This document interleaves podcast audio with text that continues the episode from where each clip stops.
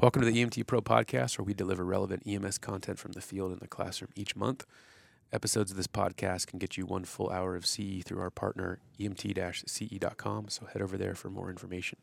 I'm your host, Steve Williams, and with me is Dan and Holly. Guys, Hello, welcome Steve. back. Hi. Good to have you. Good We're to have back. you as well. Yeah.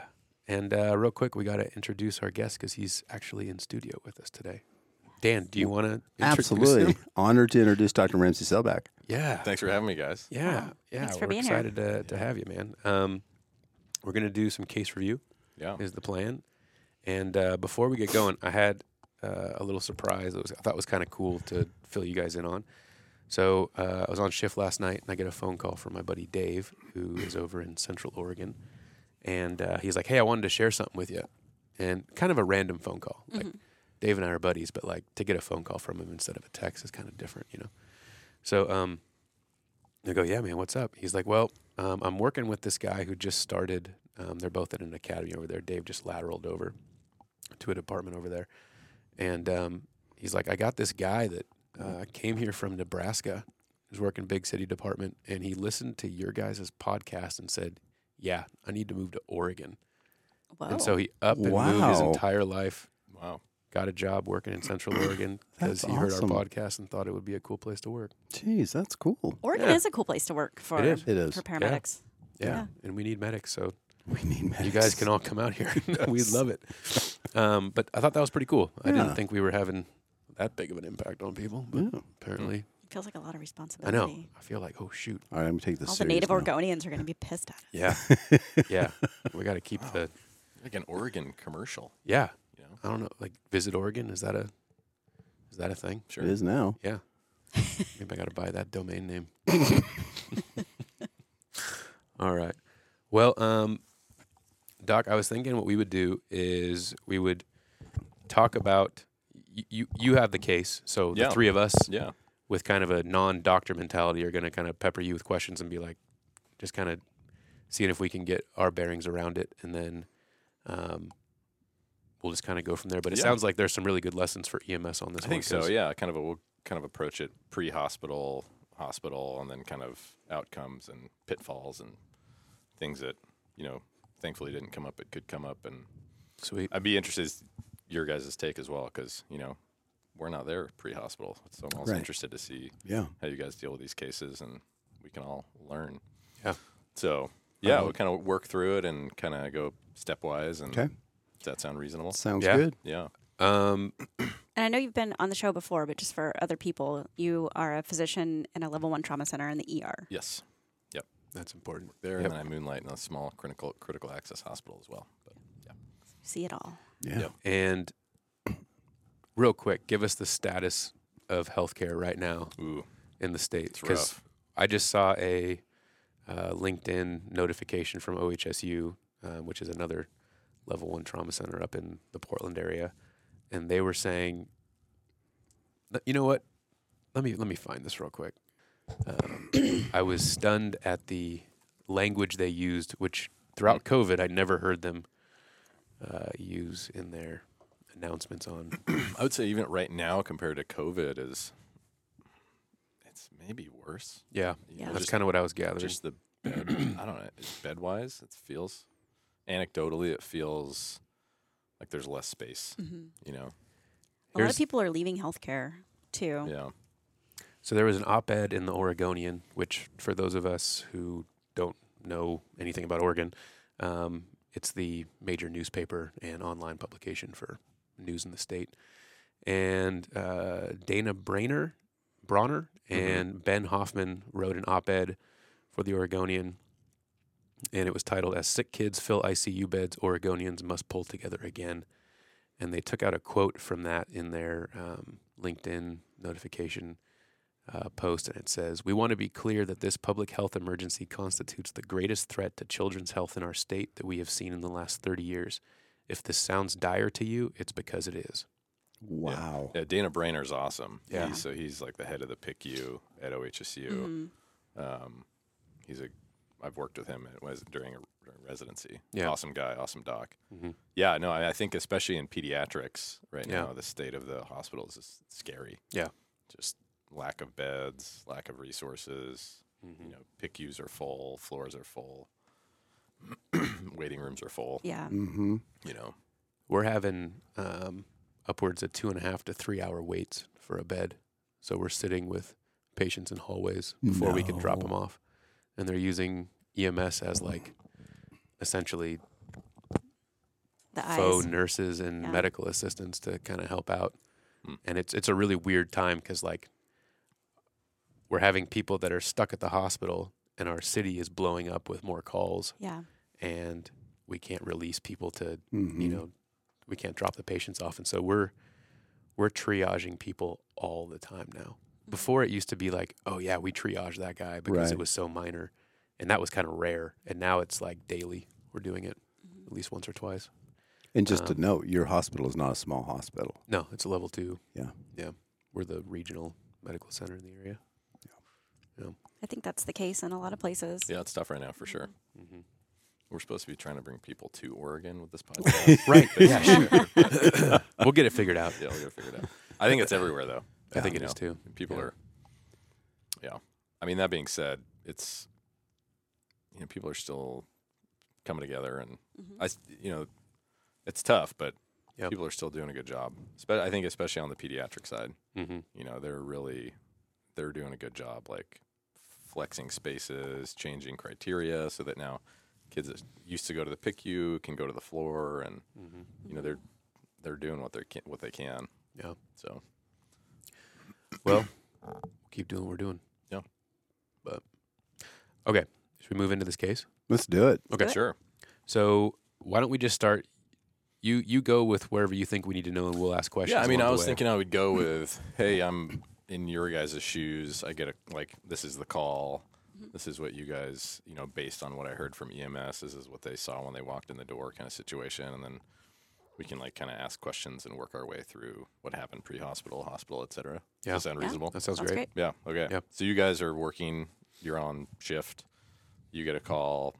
It's a mid 60s year old female in respiratory distress.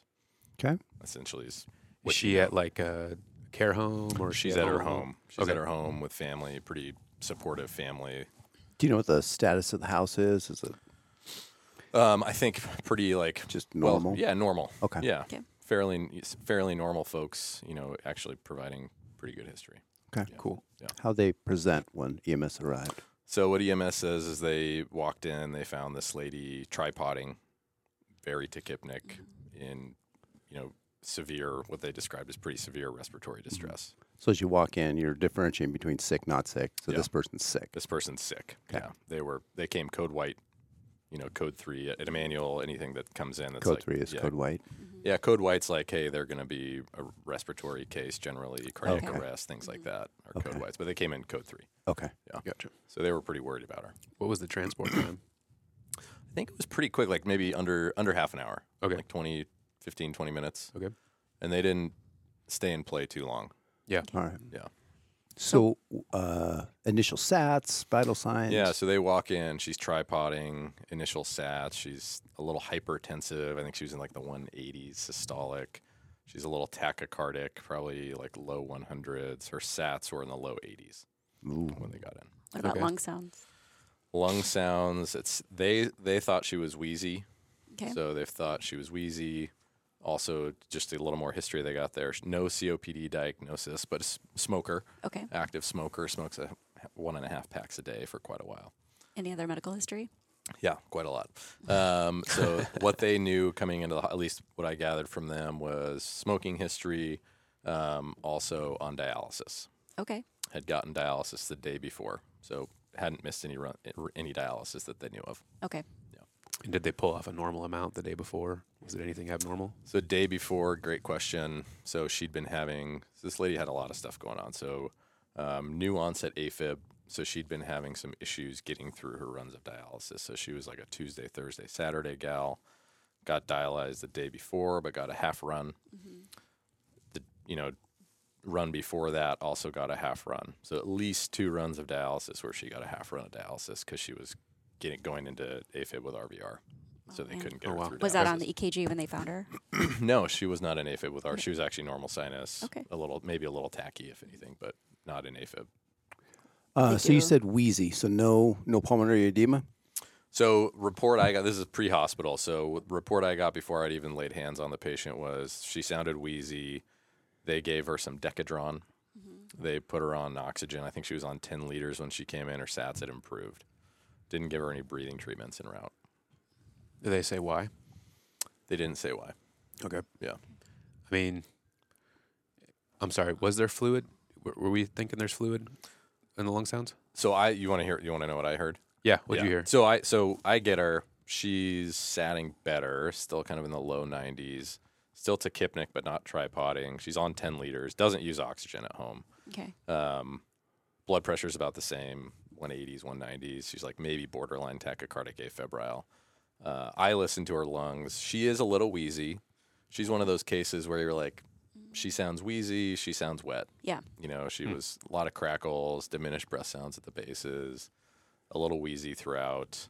Um, but I felt like more, more wet, more volume lung than wheezy on my exam.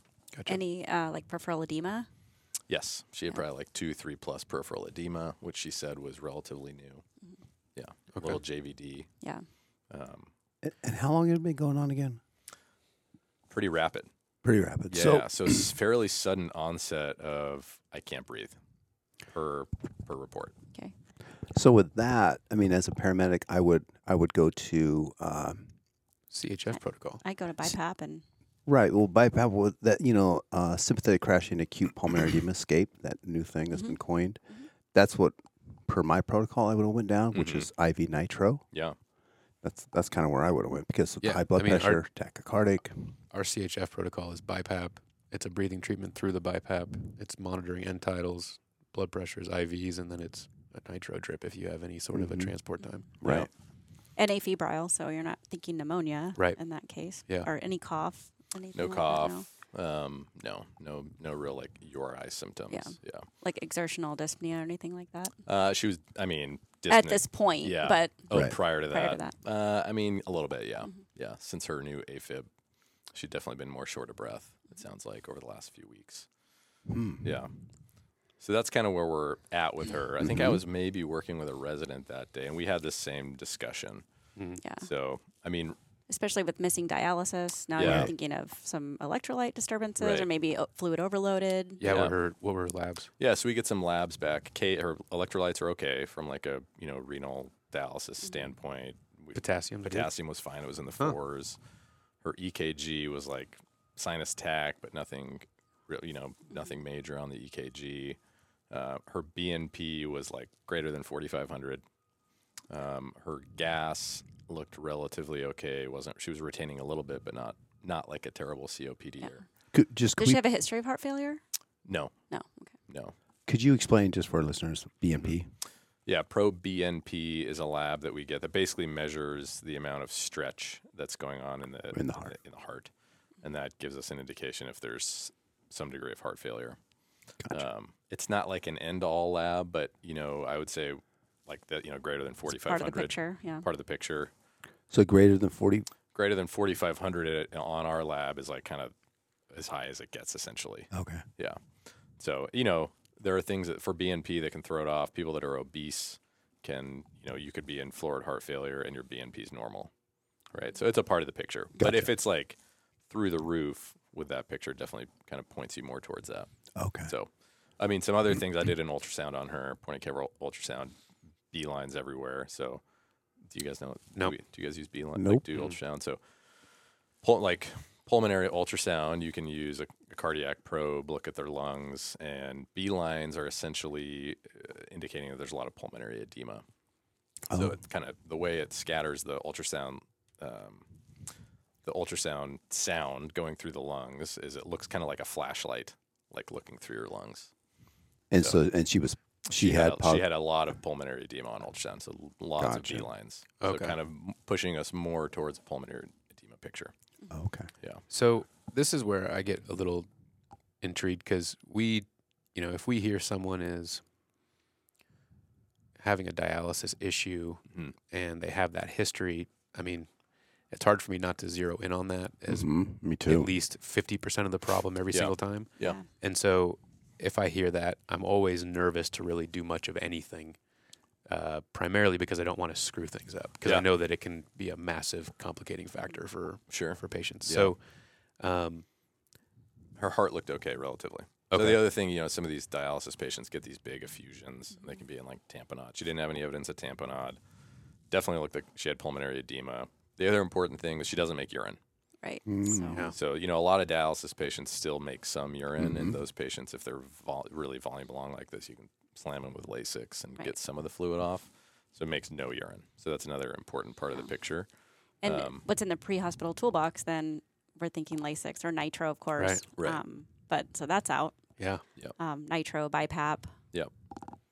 I mean, that's pretty much it, right? Yeah. mhm. As far as helping Yeah. with the fluid Yeah. overload. And, and you know, the ca- the reason this case I think is interesting is I think I was working with a resident that day, and all these things came up in discussion, right? And your option, you're exactly right. So you want to get fluid off this person's lungs, by PAP, nitro, emergent dialysis if you need to Mm-hmm. dialyze them.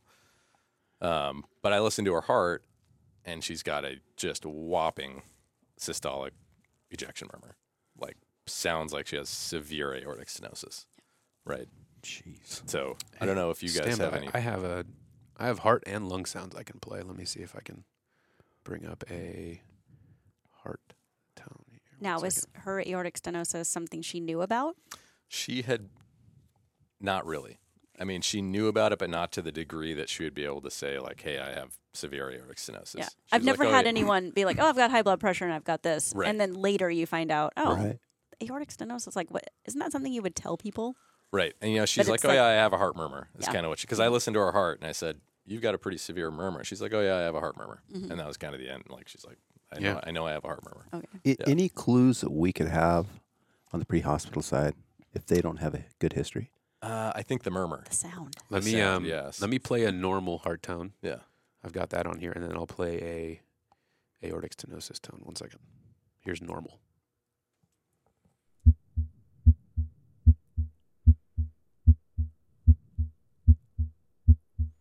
So that's a normal S1, S2.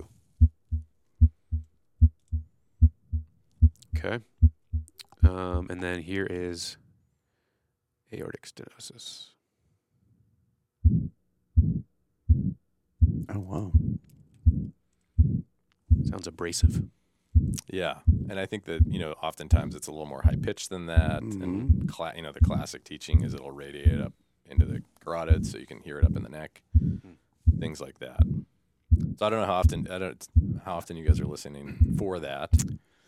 I'm I mean, I'll be Guilty. honest now. I'm I'm gonna be anytime I'm thinking about BiPAP, I'm gonna be listening to heart tones. yeah. it's, you know, just- so that I would say as a paramedic, I probably never did, but as a I- nurse, definitely I did. Yeah. yeah, yeah, I'm definitely not there. right.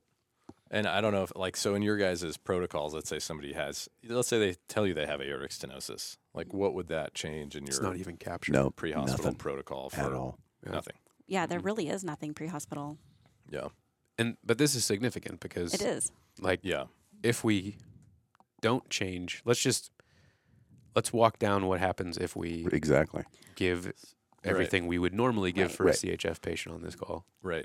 It's usually you know calcification of the aor- the valve itself, right? So the valve is now you're pushing blood through a fixed valve, Right. right? So you're pushing blood through like a pinhole, you know, for just simplification, right? So your your ability to get dynamic blood flow through that valve is kind of gone, right? So a s- you know the teaching is that if somebody has severe aortic stenosis, they become preload dependent, meaning anything that you give them that drops their preload now drops their ability to have forward flow with, of blood flow. Because they're trying Right. to push it through such a small Yeah, because it's a fixed valve. valve. Yeah. Right. So if you, you know, and I've seen this clinically, and the te- at least the teaching in the hospital is, you know, you do not give these patients nitro, for example, right? You, you give somebody with severe aortic stenosis nitro, and nitro is a venodilator, drops their preload, and they code. So like I mean you were saying this this lady had a systolic of like 180. Yeah. And so, I mean, shoot, I'm still thinking at 180, I got, oh, I got room. I got plenty of room. Yeah, Yeah. me too. And you don't necessarily. Yeah, because of this, pre, you know, they're preload. De- they're so preload dependent. You know, Yeah. and like sure, maybe they maybe they would tolerate it, but I've seen cases where you know people give nitro to Mm-hmm. a person with bad aortic stenosis and they code. Yeah. You know, so that you know, this is part of the reason this patient was so challenging, and you know, thankfully she didn't get nitro. Right. So anything that drops your preload, especially IV nitro, right? and nowadays people talk about giving IV nitro, for, Oh, which is, right. it works great. Yeah. But if you've got aortic stenosis and you've got this, you know, preload dependence, and now you dump a lot of IV nitro, tank their preload, they've got no more forward flow, they go into cardiac arrest. Jeez. Wow. And that would have been our only choice in the field because LASIX wouldn't have worked. Right. Right. Right. Right. So you would have gone Right. straight to nitro Yeah, Right. had they done anything. right. Or BiPAP. Yeah. Right. Yeah, and you know, even BiPAP is you know, anytime you get any sort of positive pressure ventilation, right, whether it's a tube or BiPAP, that also de- decreases your preload. mm-hmm. right? So it's something. BiPAP's great because you can always take it off, right? If their pressures don't tolerate it, um, or you can turn down your settings. So BiPAP, I think, is reasonable, but it's also also something that drops your preload for these people. Aortic stenosis patients can be really chal- severe ones can be pretty challenging to manage, and she was challenging because she doesn't make urine, she's got terrible pulmonary edema, she needs dialysis, and she's got aortic stenosis, and she probably has COPD, Yeah. Right. right? So it's to like add a a, little. yeah. Um, so there's a So kind of a- walk us through what did you end up doing for? her? we ended up she and the, the other thing is if you give them a bunch of breathing treatments, right? What's what if people would give them a bunch of albuterol? What happens to them? Their heart rate increases. Increase. Yeah. Hypertensive, anxiety, tachycardia. yeah, they become tach- and If palpitations. you if you become tachycardic, what does that, you know, decrease? The preload. Or uh, yeah, or your filling time. Right. Right. right? So it decreases your filling Right. time pretty dramatically. So even that, like if you got a patient like this too tachycardic, that could also get you into trouble too. So their lack of treatment actually helped. Yeah. So in this case, you know, they actually didn't do much, which was great. Yeah. Yeah. And uh, I Luckily, don't- she improved with the non-rebreather Yeah. because then they She would im- have been forced to do something. Yeah, she improved. Her her vitals were relatively okay. Mm-hmm. I mean, the pl- our plan was if she gets worse, we'll put her on BiPAP Mm-hmm. and keep her super close eye on her. I admitted her to the ICU to get essentially to get dialysis is what she needed Mm-hmm. more than anything, and to kind of sort out why she wasn't tolerating dialysis. You know, sort of obviously beyond the scope of pre-hospital and beyond the scope of the ER as well, but um, it interesting case because it would have been really easy to really mess it up. Yeah. So let's say you put her on BiPAP. Yeah. Would you do you have a cutoff point like her pressure goes down to what before you take her off of it? You know, I wouldn't have put like clinically, I wouldn't have put her on BiPAP just because, she, like you said, was doing better. was doing better. Okay, She let's say was- she did not improve. yeah. Then I would have probably put her on BiPAP with RT at the bedside so that we could titrate settings. Okay. Um, and hopefully, she, you know, like you said, her pressures were high, high. So Yeah. probably would have done okay. And if she didn't, you know, if her pressure started to tank or if she started to clinically look worse, then I would bring her settings down.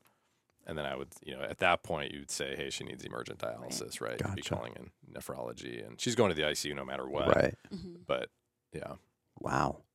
Do you know how she turned out? Uh, yeah, I think she got dialyzed the next day because she was pretty stable overnight and she did fine. Mm-hmm. Yeah. She's But- lucky. Yeah, but you know it's interesting because this comes up a lot with like re- like I had a resident that day who wanted to give nitro to, and it's a good learning point. But Mm-hmm. I wanted to talk to you guys about it because I wasn't sure how much this comes in play Yeah. in the pre-hospital setting. And have you guys Zero. ever seen you know bad outcomes? Oh, yeah. from AS and From giving nitro. Yeah, Yeah. from aortic absolutely. And then stenosis, yeah. you're like, what? You know what's going on? And I Mm. is never it put is the it two together. is No, it because never. their respiratory state is is just getting so bad? Now we Uh-huh. Mm-hmm. need to intubate.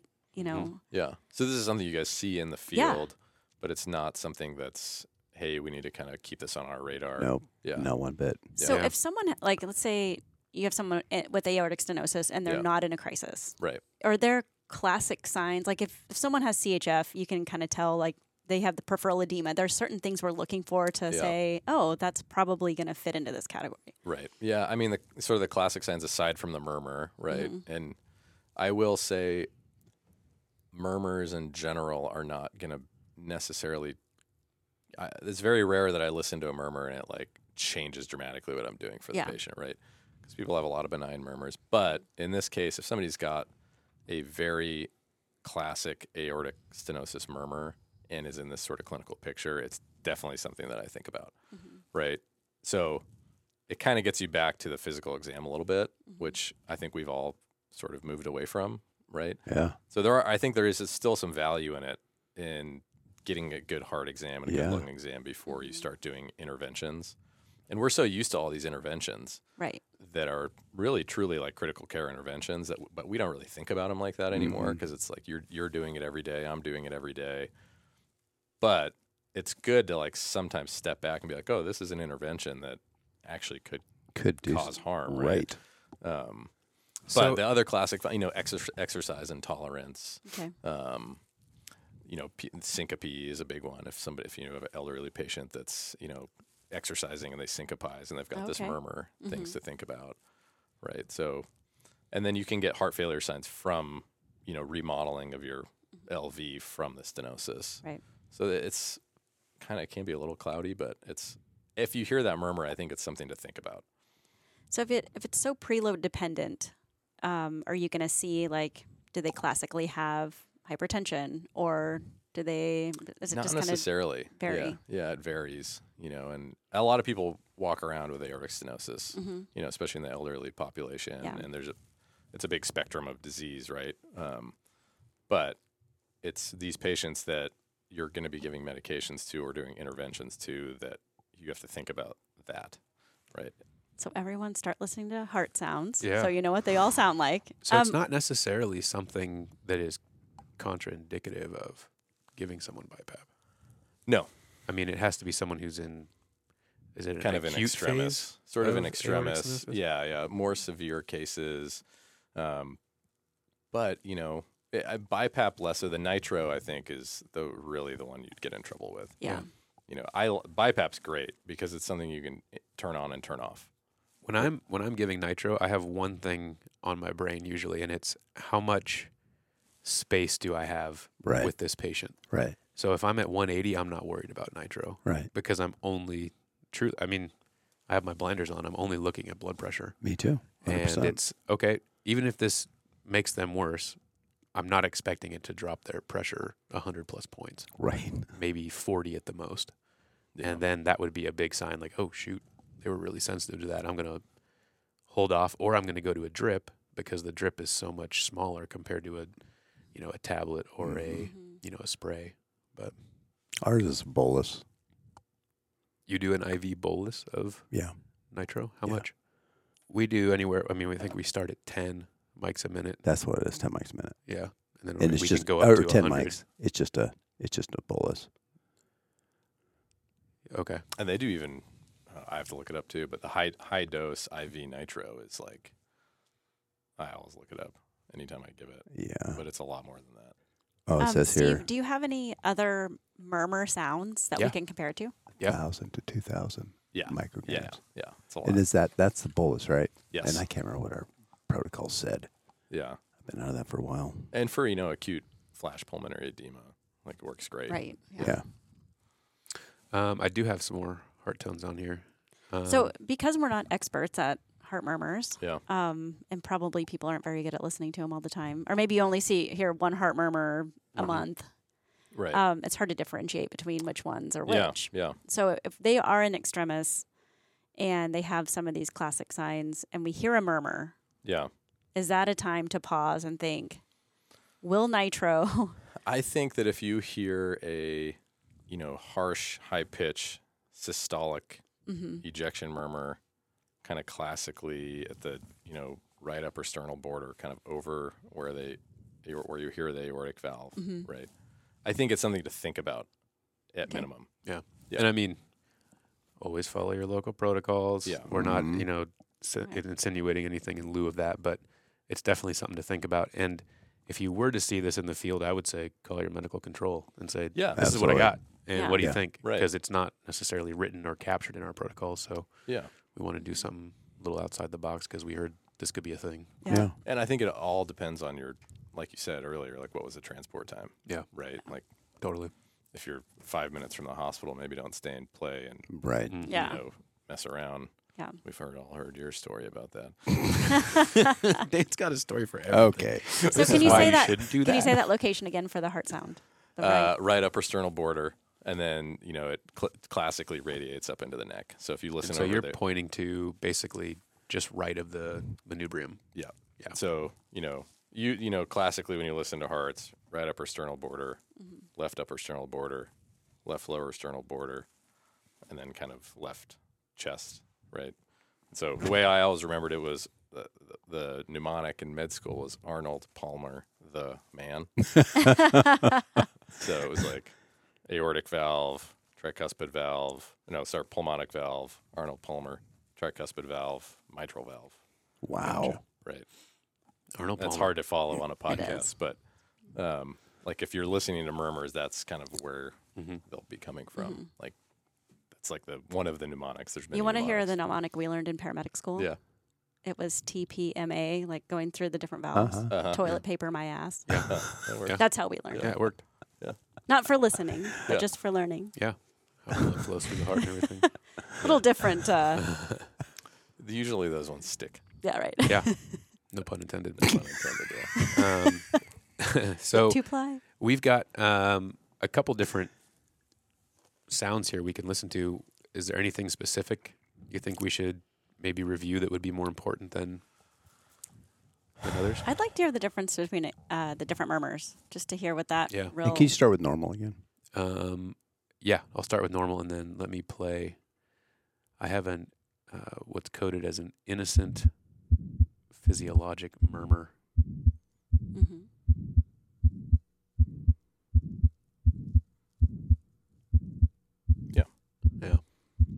And then Dan here is uh, normal again.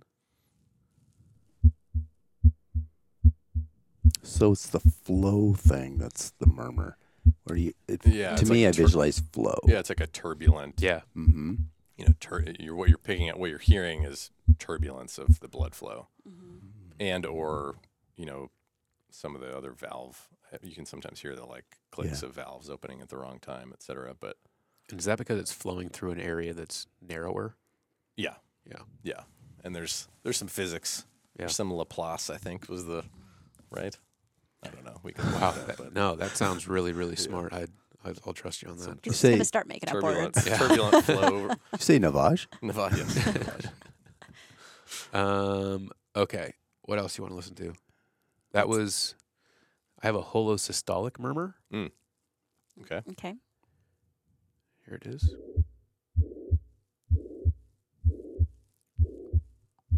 That sounds bad. What is that again? Is that a, a um, defect? Yeah. it's a- Ventricular septal defect? yeah. Is that what that one Holosystolic murmur. Yep. Yeah. That's what that sounds like. So I mean, you That can sounds hear like blood's barely getting through. Well, I think what you're hearing there is blood going across the V. Is it a VSD? Um, it doesn't say. Yeah. And so, I mean, the important thing I think when you're listening to murmurs is what's the location. And I wouldn't overthink this too much. Yeah. It's just I think if you have a patient in extremis who you're going to be giving interventions like BiPAP, nitro, breathing treatments, Lasix, things that can alter their physiology, and they have a murmur, right? It's some, just like keep it in the back of your mind. Right. Just Yeah. like if you have an inferior stem, you don't give them nitro, Right, right? Yeah. Like it's a you know right. keep that in the back of your mind. You know, I wouldn't say like if you hear a murmur, I, I think I mean I don't know. We listen to murmurs a lot. I don't know how much you guys listen to murmurs, but We just don't. even if you Yeah. Well, it's not it's not like uh, like I said, it's very rare that I'm listening to a murmur and being like, "Oh, I'm changing what I'm doing at the bedside because of this murmur." But I will say if you hear like a high pitch systolic murmur that sounds like aortic stenosis, you can, you know, google it, listen to what that sounds like in a patient that's sick that you're going to be giving these types of interventions to. It's a good thing to think about. I think that's awesome because I feel like we did learn heart sounds, of course, in paramedic school Right. Mm-hmm. and nursing school and things, but um, they're not hugely applicable to emergencies, Right. which is No. what everybody in the field is concerned about. And so I think it's just that knowledge that goes Mm-hmm. by the wayside until something like this comes up Right. Yeah. that's very applicable. And Yeah. so It's one of the now first I things bet that we you're going to just- be listening to lung sounds all the, or heart sounds all the time. Yeah. It's one of the first things that Oh. people write off because I'm in the back of an ambulance. I can't hear it anyways. You know? Right. Yeah. And it's like, well, if you can listen on scene for even just a little bit to, Yep. you know, capture what you might be able to glean from it would be important. Yeah. And there's a couple, you know, like acute mitral regurg is another Mhm. one that people get sick from. Really We have sick. Mm-hmm. I have mitral valve prolapse. Okay. Um, and then the other ones are varying types of splits. Yeah, I think the splits are can be pretty subtle, Yeah. and sometimes those can be physiologic too. What's a split? It's like an S split, S one or S two. Oh, okay. Yeah. So you're Uh, basically hearing that the valves closing at a little different time instead of together. Uh huh. if that Oh, makes got it. sense. Yeah. Okay. Let me. Uh, here's a mitral valve prolapse.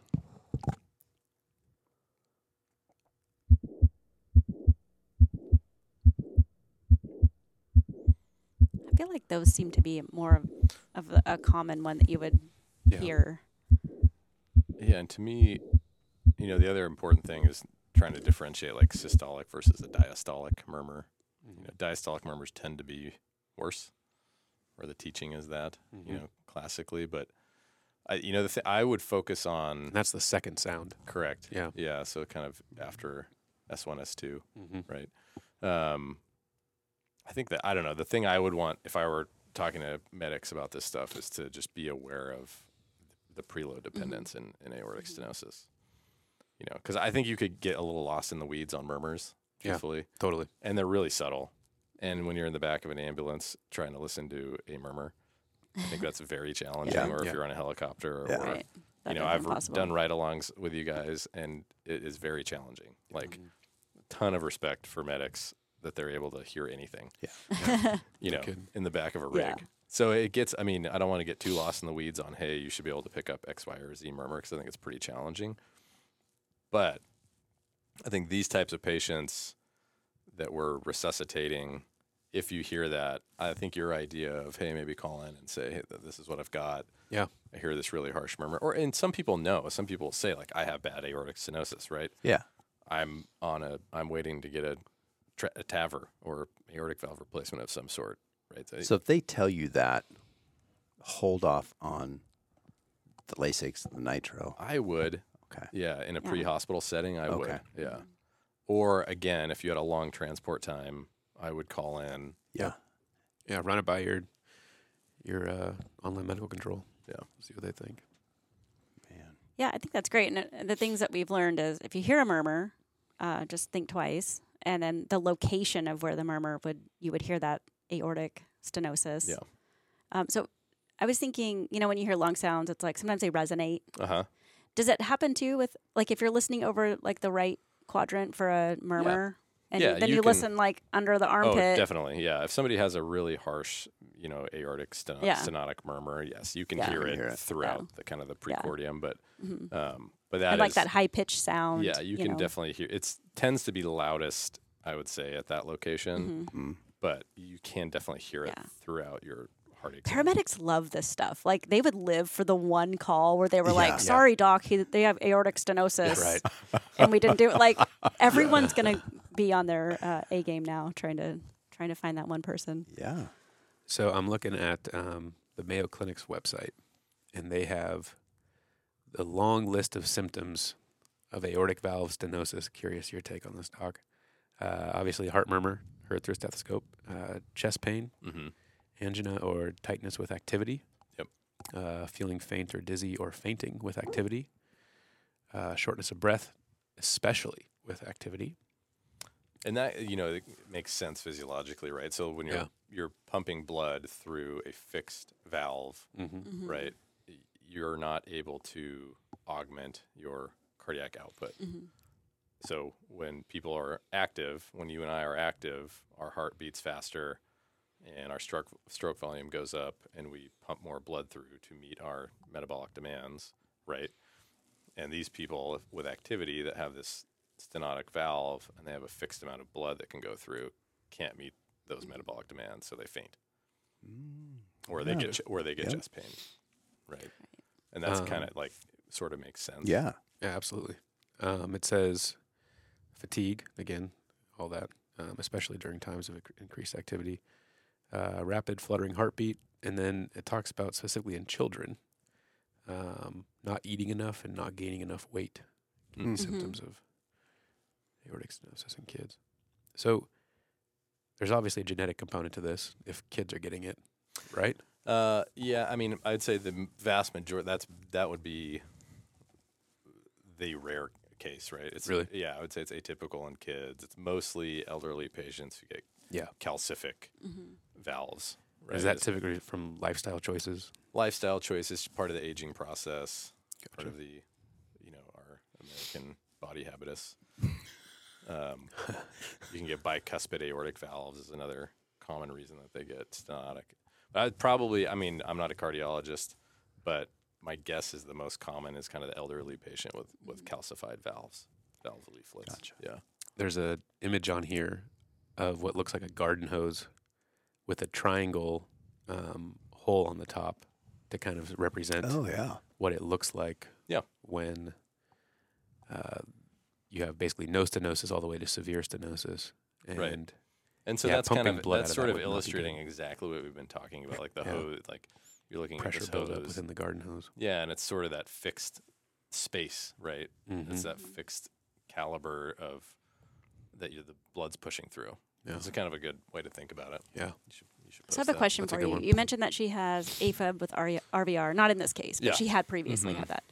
So are you worried about at all giving her medications that alter her blood pressure in this case? Since you said that it's hard really for the body to augment, um, but that's or is that just really just during exercise? You know, f- so for things like, uh, you know, for example, she was on high dose metoprolol, right, which is more of hits the rate a little bit more than the blood Mm-hmm. pressure, and really slowing down the rate in somebody with with aortic stenosis or anybody. If anything, it allows for longer filling times, Mm-hmm. so it actually sort of helps with forward flow, Gotcha. if that makes sense. So really, it's just exertional.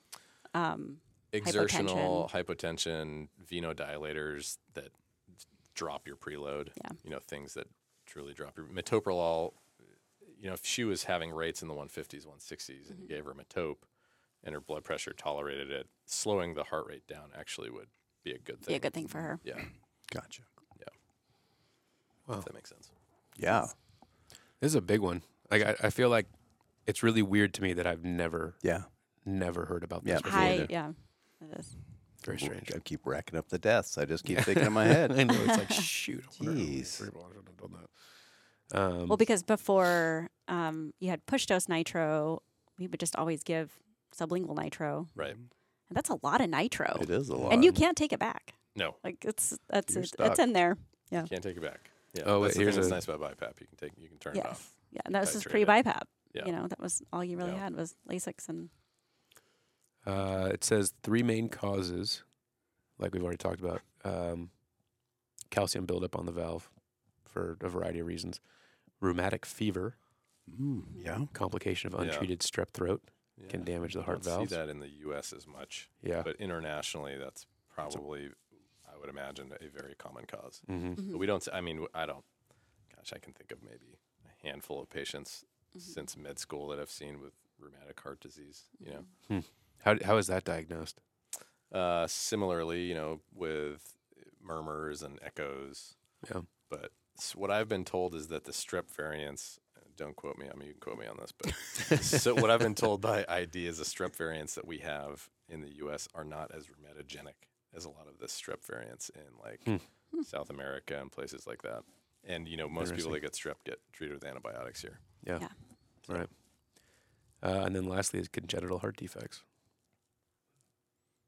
Wow. They talk about bicuspid aortic valve. They do. you go. Having a congenital heart defect, such as a bicuspid aortic valve, requires regular medical checkups. The valve condition may not cause any problems until adulthood. If the valve begins to narrow or leak, it may need to be repaired or replaced. Thank you, mayoclinic.org. Yeah, and I'm, yeah, you know, m- there could be.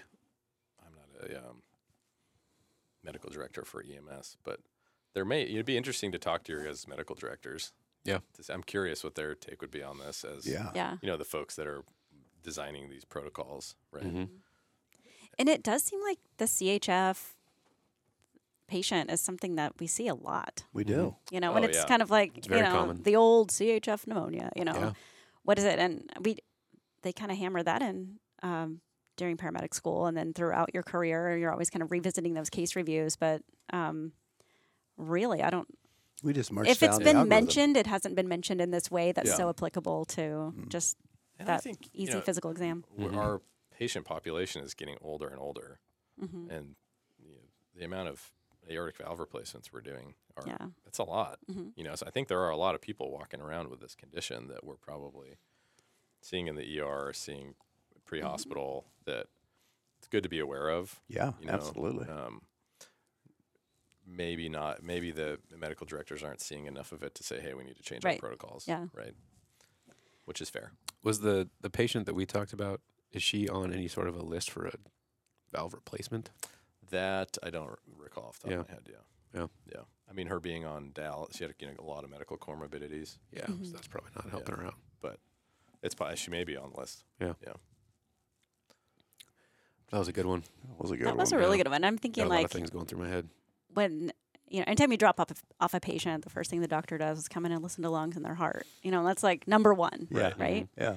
And it always seems just, I don't know, just a f like a functional way to start Right. your exam and you're talking to them at the same time, you know. But it's really valuable.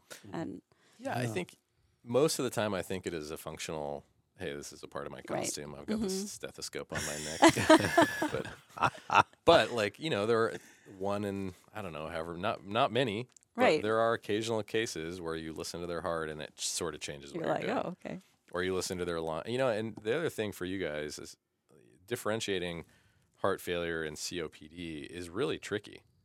I think Mm-hmm. you know, like, and a lot of people who have heart failure smoke Mm-hmm. and have COPD. Yeah. And there's a lot, you know, the Occam's razor that you learn in, you know, medicine of there's one problem and I need to fix the one problem.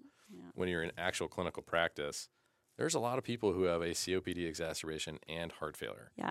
Like And- they did not read the protocols. Right. They didn't read Yeah, dang it. they didn't read the books, you know, and like differentiating what's the primary driver on that visit, it can be really hard. Mm-hmm. And again, pre-hospital, it's even harder because you guys are in a rig that's hard to hear things. You have limited time, you know. So deciding which which course to go down is sometimes you do both. hmm Sometimes you say, "Hey, I'm going to give them some Lasix and I'm going to give them a breathing treatment." Right. or whatever. And that's not necessarily wrong, Mm-hmm. right? I think this is just an interesting, unique case that Yeah. Yeah. There's a lot of distracting things in Mm-hmm. Yeah. the case, like the dialysis and Yeah. the the coughing and the smoking and like Yeah. there's a lot of Right. distracting things. I don't think if I had any other. I thought that one I just was like, oh, this is interesting, and this would It's have a been perfect really EMS easy to case. fuck Yeah. this. It would have been easy Yeah. to fuck this up. Oh, yeah. And I've seen it get messed up in residency, where like I have seen a patient code from nitro Mm-hmm. Yeah. with aortic stenosis, Mhm. and it is when you see it once, It sticks with you. you're like, oh man, like gotta be aware of that. Yeah. Yeah. you know, Awesome. Well, Doc, thanks so much for coming. We always enjoy having you. Um, thanks for having me. definitely appreciate the Yeah. case review. This Well, was there's some good stuff. this is a, a career altering one for me. it's just going to be one of those other things I have in the back of my head of Mm-hmm. oh, we Everyone's should gonna be probably like, try why does this." Steve always listen to heart sounds? Yeah, I know. And then I'm going to be the guy that oh, okay, Steve's Now got to here listen we to his go, heart tones. you know? nerd. Yeah. okay. Yeah. Five star. Here we go. They hurt their leg, Steve. Why are you Yeah. listening to their heart? exactly. Yeah. He said he has aortic stenosis. this is a trauma call. Yeah, I know. um, well, cool. We'll leave it there, and um, yeah, we'll catch you guys on the next one. All right.